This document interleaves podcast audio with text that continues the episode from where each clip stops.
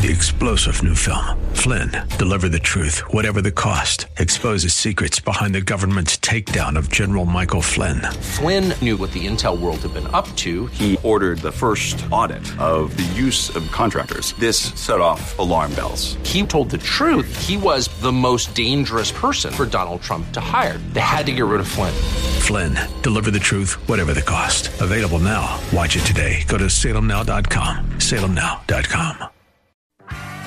The intersection of our faith and the world is a battlefield strewn with debris of a fallen world that challenges even the hardiest souls.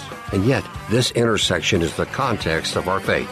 As courageous Christian warriors, we must navigate this difficult terrain in our personal walk and as we seek to bring Christ to those who are lost and struggling.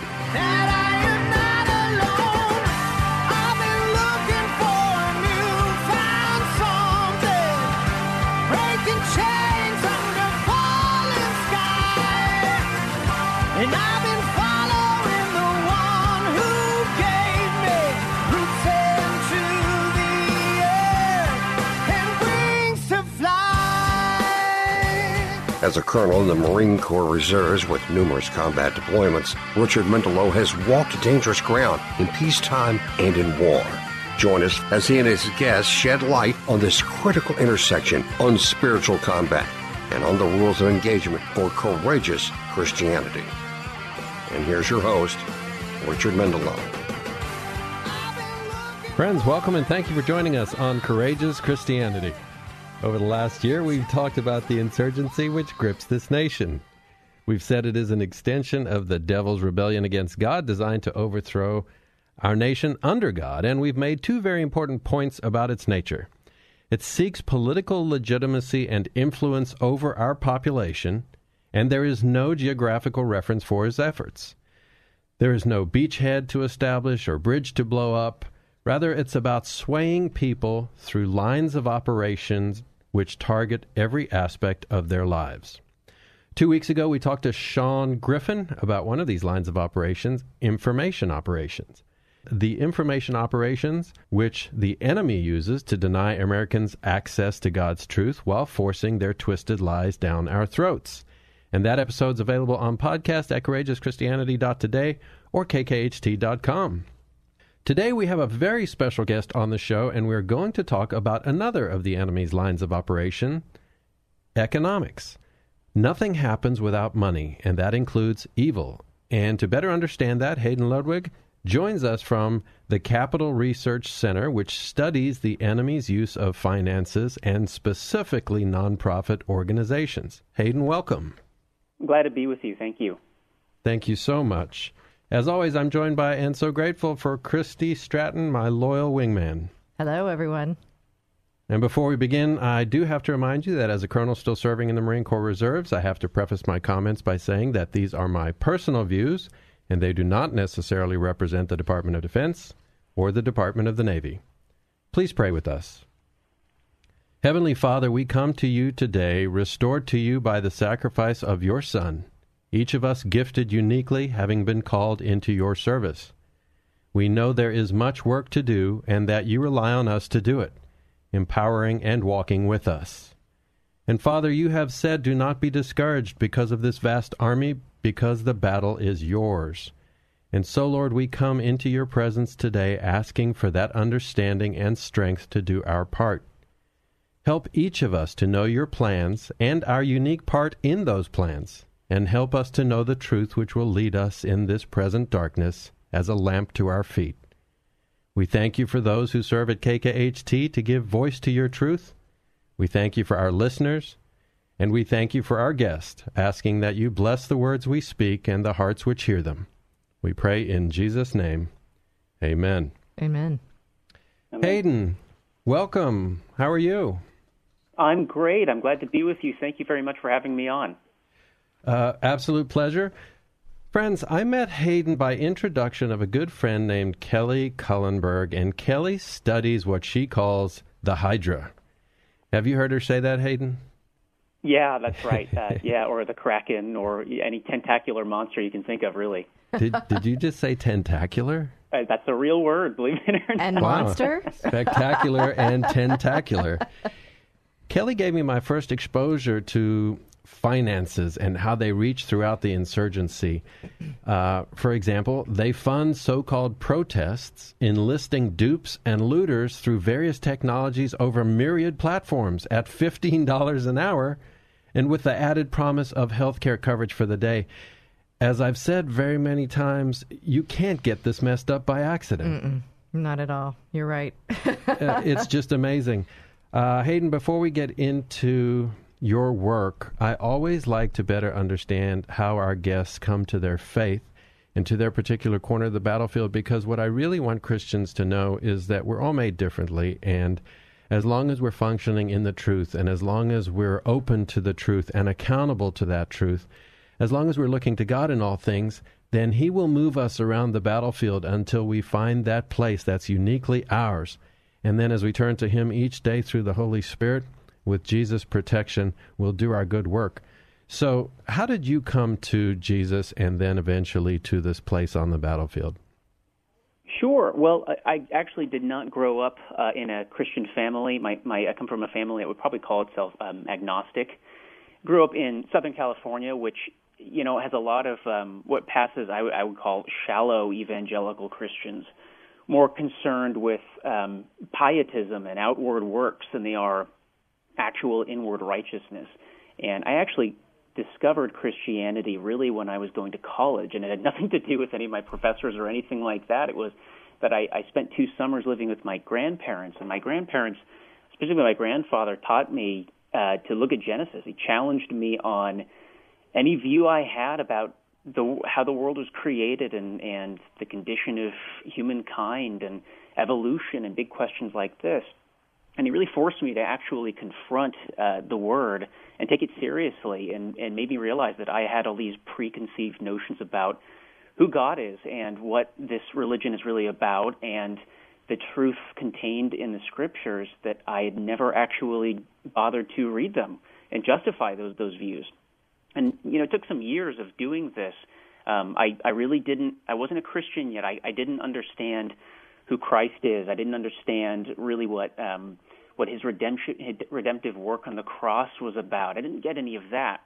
But I was working in politics in Sacramento, capital of California, working a number of political races for some Republican um, Party members, and lost my uh, I worked through the twenty sixteen election, lost my job just two or three days after the twenty sixteen election because Republicans just didn't do very well out there.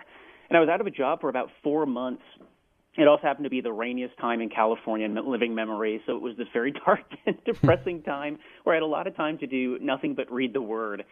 And I'd started going to church, and I wasn't really sure about what I wanted to believe in, what, I, what what really made sense to me. But but I kept trying to f- delve into the New Testament. It didn't make a lot of sense to me. I tried delving into the Old Testament, though, and that made a lot of sense. And I think it's because I understood more and more that, you know, if there's a created order, and and that means there's something true about that order, that, that there's um you can find the marks of, of a creator in all of his creation, that means there has to be some kind of law that governs it. And if you violate that holy law, then there has to be consequences, right? I mean, that's how we model our entire society. But that didn't really translate into heaven or redemption to me. So I started to really understand sin, but I didn't understand my need to be for grace and need to be justified from that sin. And as I kept reading through Genesis and the rest of the Pentateuch and through Ecclesiastes and all sorts of, you know, the really fun books that most people like to gloss over, it convicted me that, wow, you know what? I am a sinner. I am. I, I started going to a Reformed church where they use the phrase total depravity, which I know a lot of people are very much offended by, but it, it struck a chord with me that, you know, these are people who are not afraid to speak the truth to me. And it, it really contrasted with a lot of the big mega churches that I had gone to as a younger person. And they just didn't seem interested in questions of sin and redemption and, and who you really are as a human being. They were more interested in therapy, in, in ways to manage your finances and things like that that are perfectly fine, but that's not the core message of Christ and Christianity. That's a message of redemption. It's not a message about how we are supposed to live our lives in order to avoid hell. It's a message of how we can be justified so that we are no longer enemies of a holy God. And that comes through, you know, the blood of Christ. It comes through his saving work on the cross. Anyway, I was going through all of this and really wrestling with these big questions. And my father said, I, after four months of trying to find a job in politics, or there were none, he basically bought me a, a one-way ticket to Washington, D C and said, go find something out here. And I did. I came out here, here with a hat in hand and, and quickly found a job. And it was amazing. The minute I moved here, I, it's like the scales fell from my eyes. I found a, a wonderful church and, and realized, okay, I understand who Christ is. And I went to my pastor back in California, and I asked him to baptize me because I'd never been baptized. And he actually refused me at first. And I was a little offended by that. Why won't you baptize me? I want to do this. And he said, because I don't know that you really understand that when we say that Christ died for our sins, that he really covered all of those sins. And I really I pontificated on it for a long time. And after I moved out here, I, I suddenly understood what he meant. I was desperately trying to add my own works to his finished work. And I, I didn't even realize it because I thought it was just too easy. I thought it was too simple. There's no way it can be so simple as Jesus dies for my sins. And he, he all but, you know, verbally slapped me and said, that's the problem.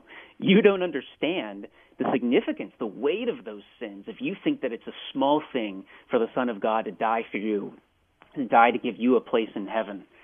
And so that's that's really what just changed my life. And um, coming out here, and you know, it's, it's, I met my wife soon after that, and we, we got married soon after that, met, uh, married into a wonderful Christian family and found an excellent church. And um, it really led me from just a, a period of tremendous darkness that I see that the Lord used to make me a believer and to convict me of that sin and really show me who his Son is and show me that, that loving grace that he has extended to me. Um, and so I took that almost immediately into my work here for the Capital Research Center. So a uh, little background on what we are. C R C studies funding of political groups, specifically on the left. We've been around since the early nineteen eighties. And our specialty is really tracing the big dark money donors, the big mega donors. And most people know George Soros and the Ford Foundation, but there are hundreds, maybe thousands of people just like that, billionaires, large foundations worth hundreds of millions of dollars that prop up big activist groups and environmentalist groups and labor unions on the political left that pass all this legislation and push these policies that most people really wouldn't support if they were put out in the open. And our wow. specialty is trying to unearth all of that. Um, and we're the only organization I know in the United States that focuses specifically on that niche, but it's a very powerful area that connects us to almost every group on the conservative and libertarian side. And yeah, so very it, it tentacular really, area also. It was easy for me to apply my my faith to all of that because it's it's about finding darkness, finding exposing it, you know, un, unmasking the enemy. It's It's been easy for me to to see that as a as a direct parallel because, frankly, I, I spent a lot of time reading left-wing literature and, and trying to get into the minds of how the other side thinks. And I'll tell you, there's a, there's no shortage of darkness. And there's no they're, they're very there's long. no uh, there's no way to figure out what they think because there's no ideology behind it. Because the truth of the matter is, it's an ideology of convenience, which doesn't propose anything of its own. It just proposes the opposite of whatever God proposes. And when we come back from the break, we are going to talk a little more to Hayden Ludwig, who is so beautifully positioned on the battlefield with a heart for Jesus and the good that he can do. And he is a testimony of God's amazing work. And we'll talk about that when we come back. Stay with us. I get that we all have our day.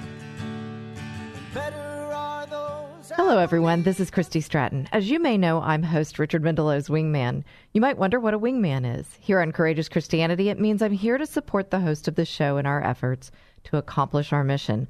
That mission is to equip Christian warriors for the spiritual battlefield. And we need your help to do that. Your tax-deductible support is what keeps us on the air and sustains our ongoing efforts. Courageous Christianity is a public nonprofit ministry.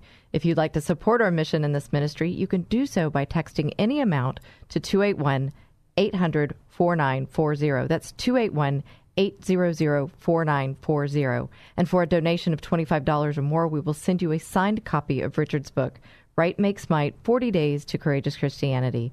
You will absolutely love this devotional, and it will help you to become more equipped in your walk as a courageous Christian. If texting isn't a fit for you, you can also donate by going to Courageous Christianity dot today. So text to donate to two eight one, eight hundred, forty-nine forty or go to Courageous Christianity dot today. Friends, thank you. We are so very grateful for your listenership and for your support.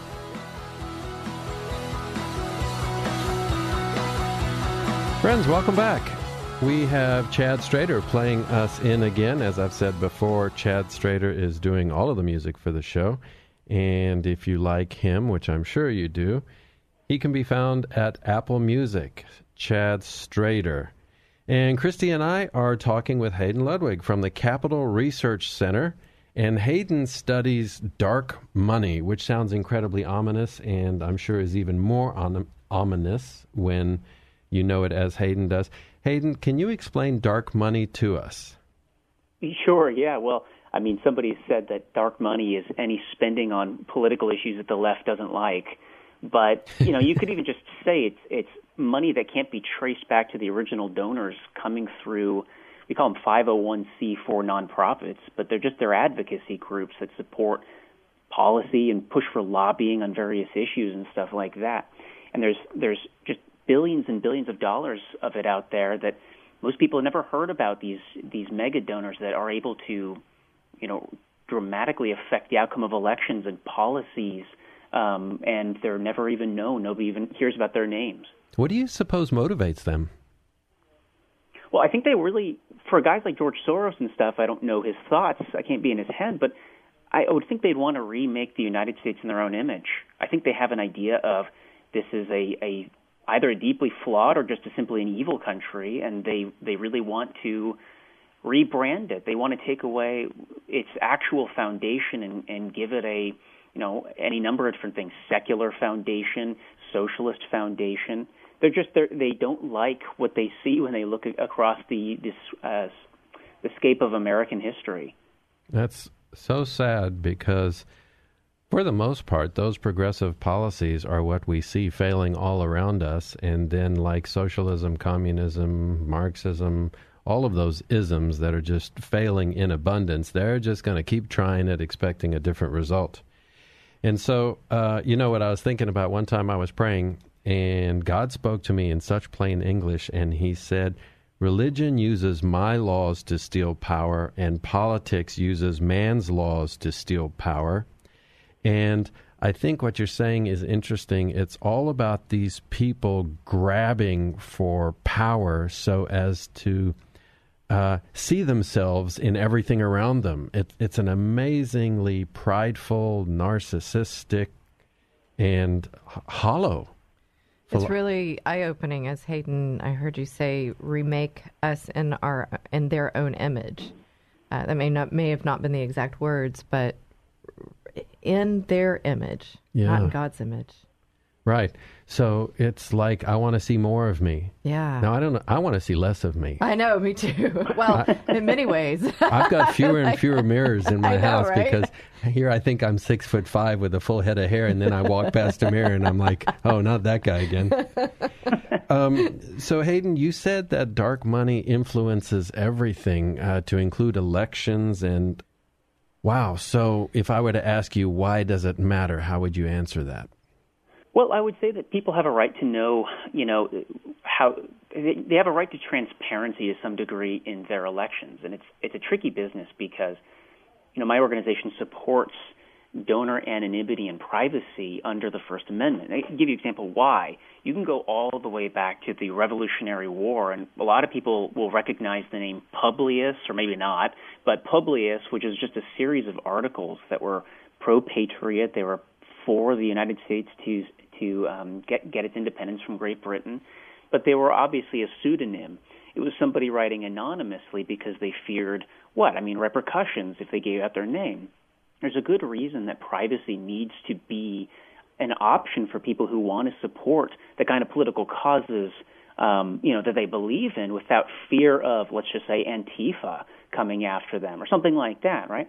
But there's a limit to what that is. I mean, when you have large foundations that can that can support all sorts of advocacy groups, um, and you're not able to trace that money back to its origin, and it's tax deductible. I mean, it's tax exempt, too, for these organizations to simply operate. It presents all these big problems. And the reason I think it's a big problem is the left has, in my experience, the left has basically weaponized the traditional American understanding of why we have a big not-for-profit sector. You know, you can go back a couple hundred years and find that Americans, when they need to solve big social problems, they create um, they create nonprofit groups, they create civic groups, they create committees. They don't let the government handle it. They take care of it themselves. They band together as private citizens. And the American government has kind of rewarded that. I mean, one hundred years ago is when the income tax came in, and that's why we got tax exemption as part of the income tax agreement. And it was codifying this understanding that, look, we're a country that depends on private citizens to be charitable instead of asking the government to do everything. So we're going to reward that by giving you a tax bonus, basically a deduction, when you make a donation to these groups like a church or any other kind of five oh one c three group that we're all familiar with. But the left takes advantage of that to politicize these groups and use that kind of goodwill to affect elections and to lobby for policies that they, they know wouldn't be popular if they presented them to the average person out there. It's amazing the way all of these things are politicized. So that show a couple weeks ago on information operations, uh, they want to command information. They want to deny uh, information to those who oppose them. And everything is just politicized. Uh, went out to dinner last night, and before we had even sat mm. down, the owner of the restaurant had told us all of his opinions about President Trump. And I'm thinking to myself, I just want the garlic shrimp. But uh, and I know that that's going to leave a bad taste in my mouth after I eat it, but I've already got the bad taste, and I didn't even have the garlic shrimp yet. So it's amazing to me how pervasive, how manipulative, and keep in mind, it's all politics. All politics seeks to uh, seeks its piece of power. And what I hate is, as with all politics, there is uh, the people who are caught in the middle. You know, uh, I think about the last century, which was a century of various uh, Marxist, communist, socialist dictatorships. And each of them had their bullies to silence opposition. So Mussolini had the black shirts. Hitler had the brown shirts. Uh, Stalin had his goons. We have Antifa. And the irony is the same people who say, let's have respectful dialogue, are the same people who deny respectful dialogue. And so what you're saying, if I'm understanding correctly, is people use money uh, as a bully pulpit. Is that correct? Yeah, I, I think that's a good way to do it. Uh, most people think money is the end, but I actually see money is the means to the end, and the end is always power or control, or call it what you like. I think the reason that we find the uh, Doctor Seuss being canceled and all these different things that are just continually horrifying to, you know, normal people is because we're, we're discovering that to leftists, and I don't mean, you know, your, your average left-leaning or liberal person. I mean hardened doctrinal leftists who are schooled in Marxist thinking, that politics is their religion. I mean, it's everything to them. It's why you can't imagine being a Christian and not having your faith influence or affect any part of your life. I mean, we're not compartmentalizing our beliefs that way, right? It, not, not if you're a serious Christian. Well, a serious leftist does the same thing, which is why I actually think it's important that people understand that when they're dealing with ardent leftists, you know, your average Antifa person, right, or the leadership of Black Lives Matter, radical organizations, right, that you're dealing with somebody who speaks like a zealot, right, not somebody who's looking for um, evidence to shape their thinking, but somebody who's speaking with with a kind of, um, no, I have I, I have a conviction, a religious conviction about this thing, and I'm going to defend it to the nth degree. Um, I even find this in things like environmentalism. You you often find the rhetoric starts with, well, you're pro-science and I'm anti-science, but give it about two minutes and it devolves into belief and feeling, and I you know I'm convicted of this and consensus, and Well, those aren't scientific words. Those are words you find in theology.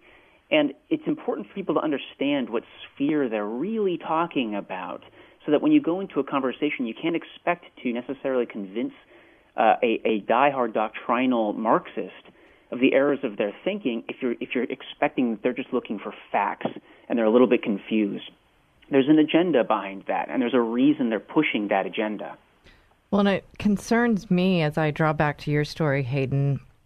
You had talked about having preconceived notions, and you had a grandfather that challenged your beliefs.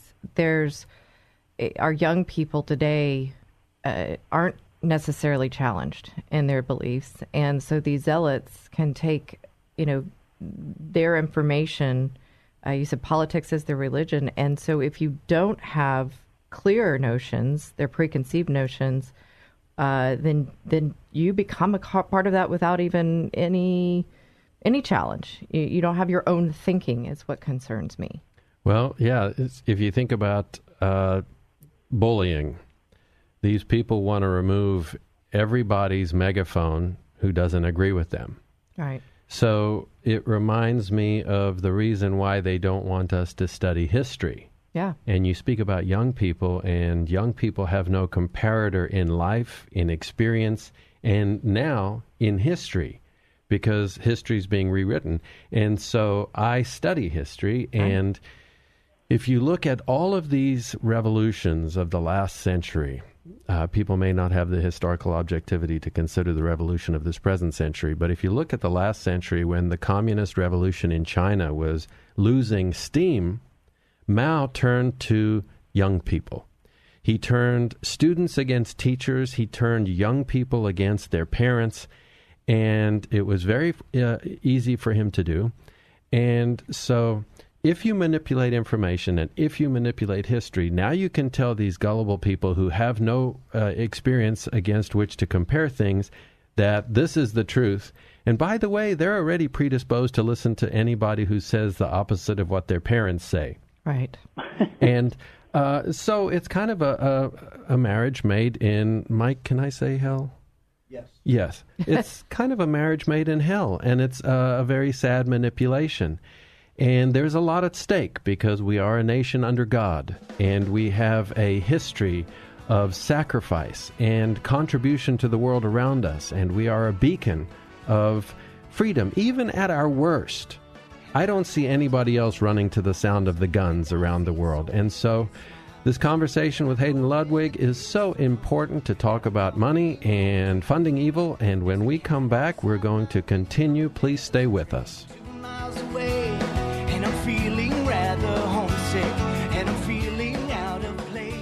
Here's this week's So What Are We Reading? We believe that a part of what helps us in our walk as courageous Christians is reading.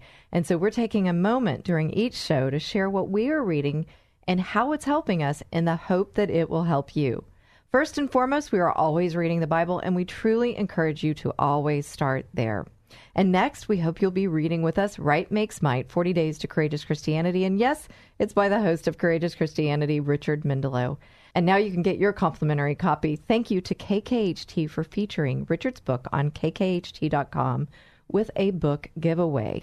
Want to read along with us? Get your complimentary book by going to K K H T dot com. Look for and click the forty Days to Courageous Christianity image on the homepage. Enter some easy info, and K K H T will take care of the rest. The book is a forty-day devotional for those who seek to become Christian warriors. It's about heart, faith, courage, and truth. Richard brings his experience as a colonel in the Marines and as a Jew who believes in Christ to the readings. You'll hear Richard's courageous love of Jesus in every word. At the end of the forty days, with God's help, you will have experienced a transformation. You will have learned how to speak about your faith more, how to pray more, and how, with God's help, to stand your ground more firmly, all while leading people to a decision about their eternal souls.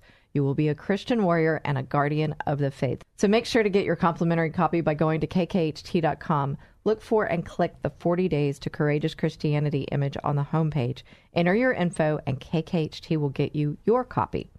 We want to hear your thoughts about the devotional, so please let us know at our Facebook or Instagram pages by searching Courageous Christianity. And to learn more about our ministry efforts, go to courageous christianity dot today. And as always, if you want to reach us, you can email us at courageous christianity at gmail dot com.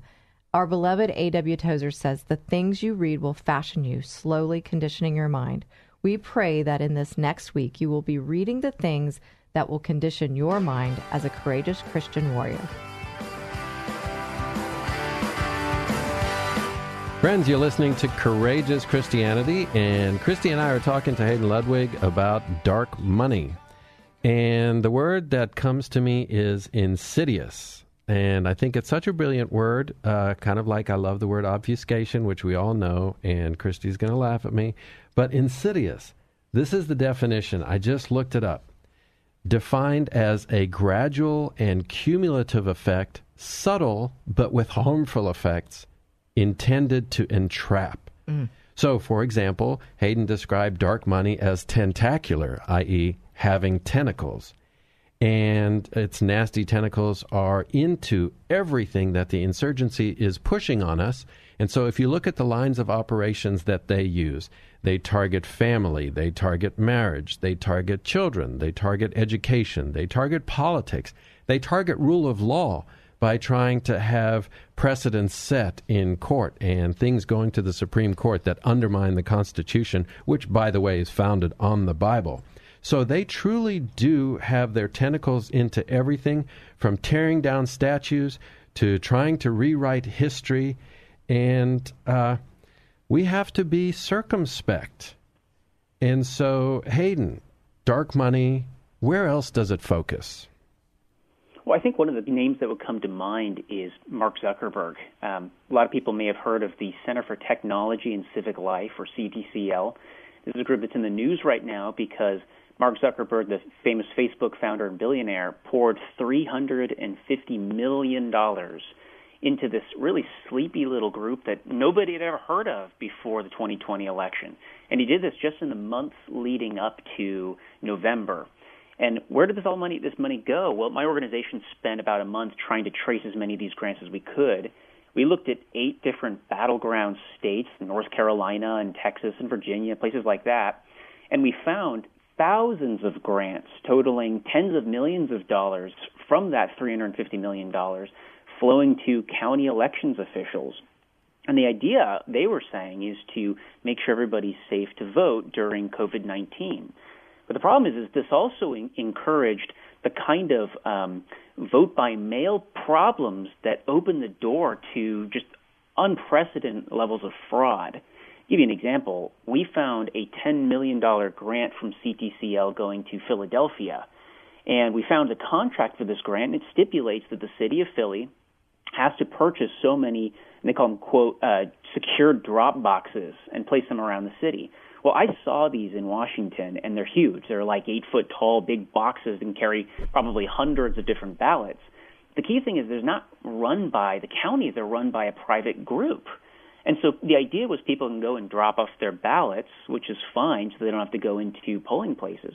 But that also means they don't have to show their I D when they go to vote.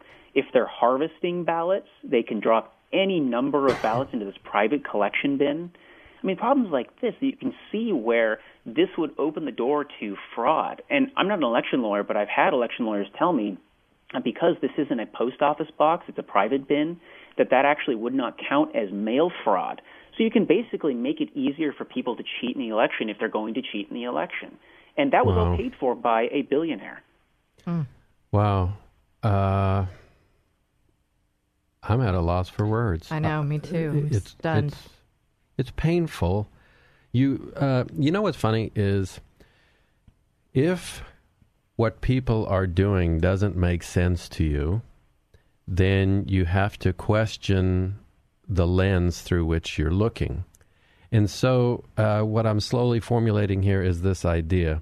If you're acting in a way that doesn't make any sense, I normally assume that you're nutty because I assume you want the same things as I do. But now the nuttiness has gone on so long, I have to take a step back and say, maybe he doesn't want what I want.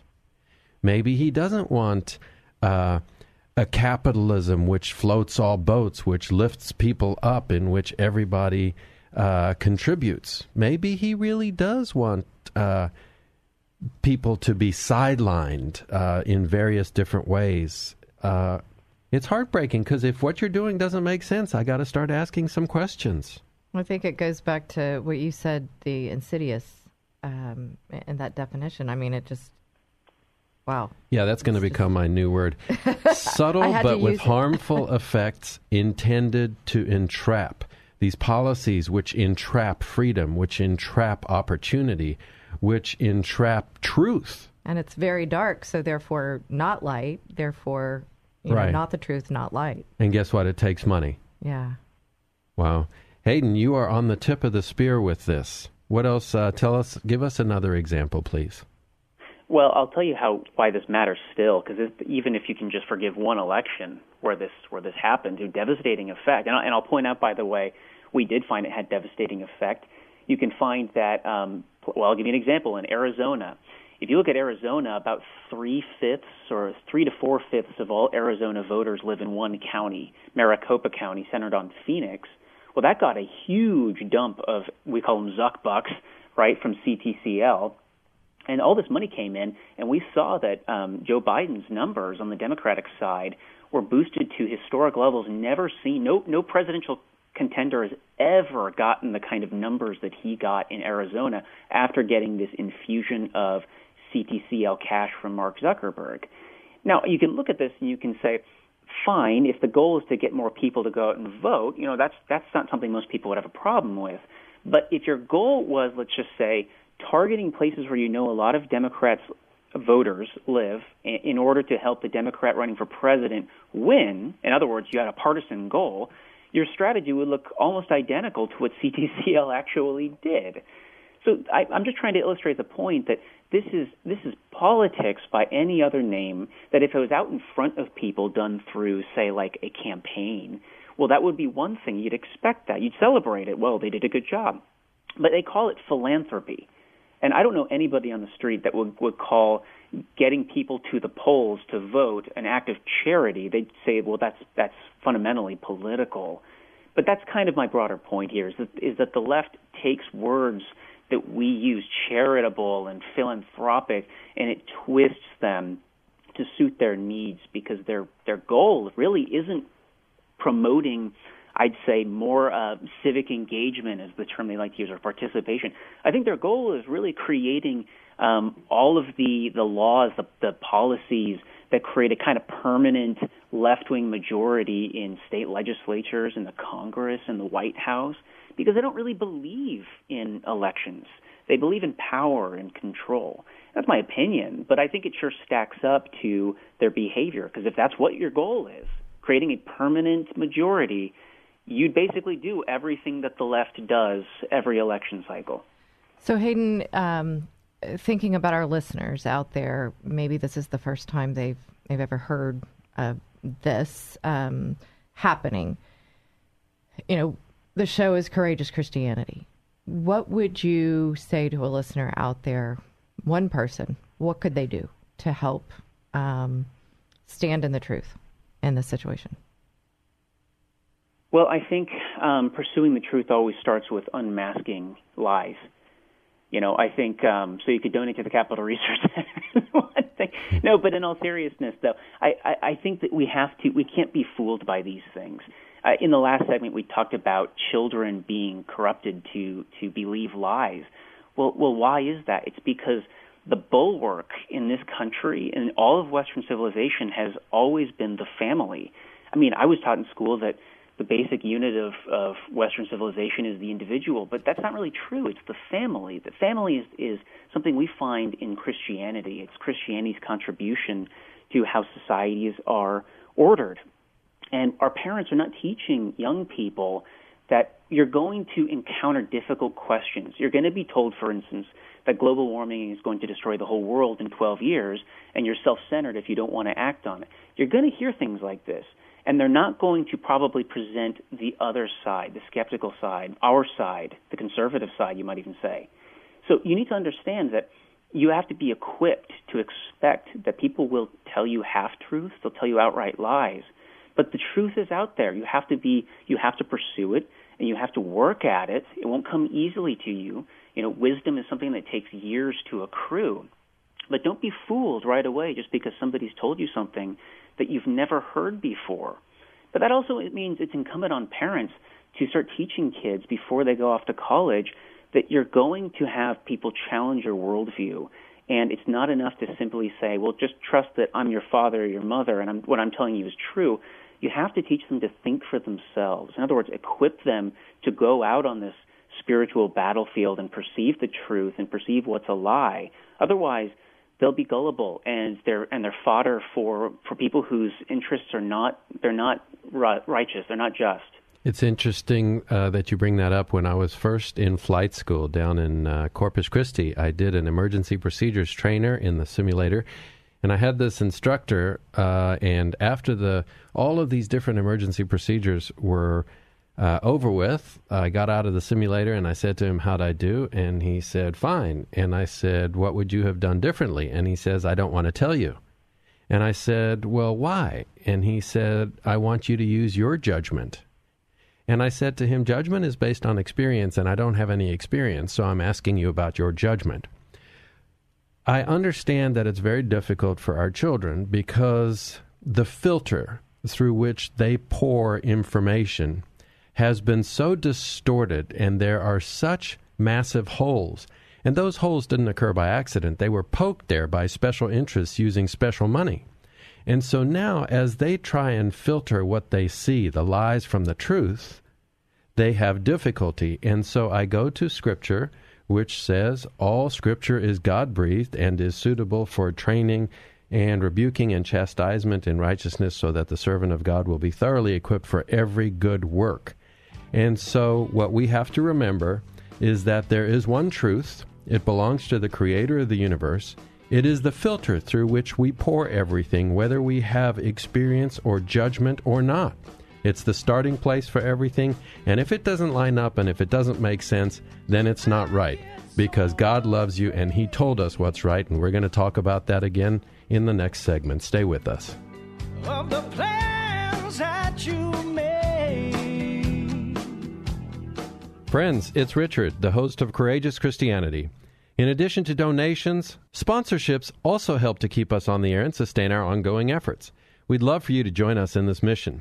If you own a Christian business or an entrepreneur, or it's on your heart to support our efforts, sponsorship opportunities are available. You'll have the chance to have your message heard during each show and much more. If you want to join us in our mission to equip Christian warriors for the spiritual battlefield and support us with your sponsorship, contact us at two eight one, six five six, one eight three three or email us at courageous christianity at gmail dot com. Contact us today to apply, as there are some requirements. So give us a call at two eight one, six five six, one eight three three or email us at courageous christianity at gmail dot com. We're grateful for your listenership and for your support.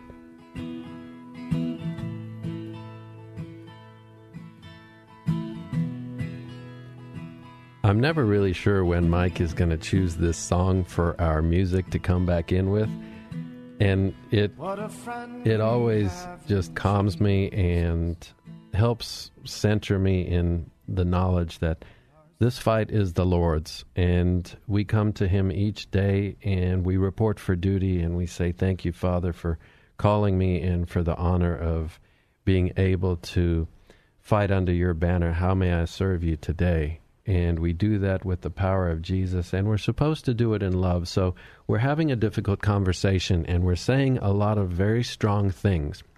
But what we have to remember as Christians is that even when people are perpetrating distasteful things, it's not them who's perpetrating it, according to Paul. It's the devil within them, and it's the devil. And our walk, and our difficult walk as Christians, is to walk in the faith first, speak it in love second, and then know that we're all in darkness but for the grace of God. So you're back with us on Courageous Christianity, and we're talking to Hayden Ludwig about the tentacular uh, obfuscations of the devil through his dupes and the puppet masters who try and orchestrate their prideful campaign of misleading. And Hayden, there's one other one that I've heard about that we haven't talked about so far, and it's creation care. And I think that might give us a good insight into how far-reaching these plans are. Can you explain that to me? Creation care is really, it's a, it's a deception movement to try and take just standard environmental ideology, global warming ideology. That is, you know, the world is going to end in ten to fifteen years because it's uh, carbon dioxide is going to kill us all and it's humanity's fault. It tries to take that and it rebrands it as biblical, and it gives us this, this scriptural mandate. And the, the campaign is really organized by seriously secular organizations, groups that are not don't call themselves Christians, don't have any pretense at being even religious in the in the strongest sense. But they, they create sermons, they create all sorts of things to try and get evangelical leaders to buy off on what is essentially an ideology at war with what the Bible has to say. And I got to go back to why it's even a problem. It's because the Bible has very clear things to say about who God is, what, what the earth is. God created this planet. He created human beings in his image, and we are sinful because we we fell under Adam and Eve by, by choosing to rebel against him. But this is ultimately a, a good created order, if even if human beings are fundamentally sinful, need to be redeemed from that. But environmental ideology looks at the opposite. It says there is no God, so there's nothing created, and human beings aren't fundamentally sinful. They're just plain evil. Only the earth is really good, and so human beings become this kind of plague upon the earth. And if you think about that, what that leads you to believe in is it leads you to believe that we need to control the numbers of people we have on this planet. Um, you, it leads you to basically believe in population control, and that can be abortion. You know, one hundred years ago it was eugenics. It can be all sorts of, um, you know, racist policies to create racial supremacy in, in cultures, all sorts of things that you can you can follow from this basic idea that says what Genesis has to say about human beings is fundamentally wrong, and we want to we, we see man as just, just evil, nothing to do with redemption, but just kind of endlessly working in a kind of sick penance. Well, they're trying to take this and make it Christian, teach it in the churches, and they call it creation care. And when you hear that phrase, you should know this isn't something you're going to get good um, biblical teaching. When you hear this, you're going to be hearing something that basically any activist in the Sierra Club or Greenpeace would agree with. Wow. Friends, uh, I hope you're hearing this one thing as Hayden explains, and that is don't take anybody's word for what it says in the Bible. You have to go read it yourself. You have to go read it because not only will God speak to you through the Holy Spirit as you're reading it, but you'll hear it from the horse's mouth, so to speak, and you can't trust anything else. And what I heard as Hayden was speaking about that is Jesus' conversation with the Pharisees when they were questioning uh, the apostles' conduct on the Sabbath. And Jesus said that the Sabbath was made for man and not man for the Sabbath. And so we have a religious per- perversion which would tell us elsewise. And in the same way, this earth was made for man, not man for this earth. And so, of course, it is appropriate that we uh, take care of our home and take care of this planet and appreciate the things God has made, but not that it be twisted by people who are seeking political uh, enrichment or the gain of power. And so, Hayden, as we move toward the end, uh, any final thoughts for our listeners?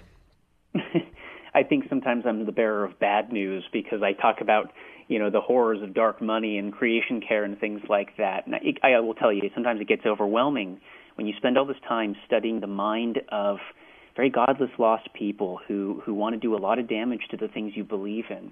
But I'll tell you, though, the thing that, that makes me move forward, and all your listeners should should feel too, is that this isn't really our war. It's not really our battle. It's not really my efforts that are going to see the truth prevail. It's the Lord's battle. And if you understand, human history is not a, a history of just people or even the United States or anything like that. It's a history of the church, and it's a history of God's glorious redemption of his people and conquest over Satan, the enemy.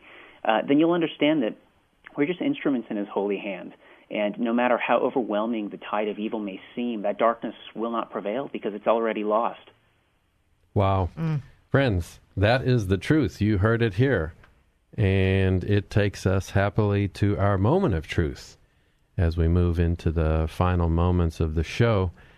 As you know, in every show we have a moment of truth where we look at Scripture, which informs our discussion, and we do this to remind ourselves that God's Word is our first refuge, that it's always relevant, and that it never fails. And what you've just heard Hayden say is so important. This battle belongs to the Lord, and we know that by Scripture. And we also know by Scripture our moment of truth today from Romans chapter twelve, verse two. Do not conform to the pattern of this world, but be transformed by the renewing of your mind. Then you will be able to test and approve what God's will is, his good, pleasing, and perfect will, pouring everything through that filter. So, friends, we talked about information operations Uh, two weeks ago, and we said that once you have proven censorship of Christian content, you have explicitly proven that someone does not want people to know the truth of God. And then you must ask who that someone is. And just as what is censored tells you what the insurgency does not want you to hear, so what is not censored tells you what they do want you to hear. It is about conforming you to the world, and it happens little by little, in insidious, tentacular fashion. Let me repeat that. What do they want you to know, and what do they want you not to know? And I'll share a secret. They do not want you to know the truth of God, and that is why reading your Bible is your first act of war as a warrior. Their efforts to conform you to the world are insidious, they're subtle, and with harmful effects. And once you understand this, again, you must ask who is behind it, and that's what's behind Hayden's work Uh, at the center, studying who is behind it, because you can't fight until you know who you are fighting. And that brings us to our quote of the day, which covers it brilliantly from the movie All the President's Men, which I'm sure Mike loves because he loves older movies and or experienced movies, or however we're supposed to say that nowadays. But Hal Holbrook's character in All the President's Men told us, follow the money. The rule for understanding who's behind political corruption has always been follow the money. And make no mistake, it is about corruption, and more specifically, corrupting God's plans. Politics is about the distribution of power. At the highest level, Satan wants God's power. To get it, he attacks God's people, and that's us. And just as God uses people to do his will, Satan uses people to do his. And we see his dupes hard at work every day. They brought you the Holocaust because it targeted God's chosen, the Jews. They bring you abortion, even though it targets the most vulnerable lives, which also matter. And they have brought you the current insurgency, which targets our nation under God, everything God values, and all the good that we can each do. Following the money helps us to understand who they are, and knowing who they are helps us to understand how to fight them. Ask who supports the things which are not censored, the things which are advertised, the things which are held up as good by the world, and you will know who they are. For example, who supports abortion? Organizations, nonprofit entities, and companies which support progressive lies are part of them. They're accomplices. Avoid them. Issues which are forced down your throat on the pretend news and in T V commercials are part of their narrative. Be skeptical. It's critical to know your enemy. Sun Tzu said, if you know the enemy and know yourself, you need not fear the result of a hundred battles. If you know yourself but not the enemy, for every victory gained, you will also suffer a defeat. If you know neither the enemy nor yourself, you will succumb in every battle. So who's the enemy? Follow the money and you will know. The devil pulls their strings. Their fingers are in every pie. Make no mistake about it, and don't be naive. Your financial choices matter. Support what's good, deny what's bad. Be careful that you do not support them. And who are we? We are sons and daughters of the Most High God and Creator of the universe. We're specially made for such a time as this, and we must understand that we each have a critical job to do, and we must do that job with an understanding of the context of our faith. That context is spiritual warfare and secular insurgency. Your faith is much more than what you do for an hour on Sunday. It is the combat power that you bring against the forces of darkness each and every day in the choices you make. It is what you value, what you believe is true, where you spend your time, how you spend your money, and that for which you are willing to sacrifice. And that is courageous Christianity. I'd like to thank our guest, Hayden Ludwig, from the Capital Research Center. Hayden, thank you to you and your colleagues. Your work is so critical. Thanks for having me on. Absolutely. Friends, thanks for joining Christy and me today. We hope you'll join us each and every week on one hundred point seven K K H T The Word at K K H T dot com or on Courageous Christianity dot today, where you can listen to previous episodes by podcast. We are honored to walk with you in Christ. God bless and Semper Fi.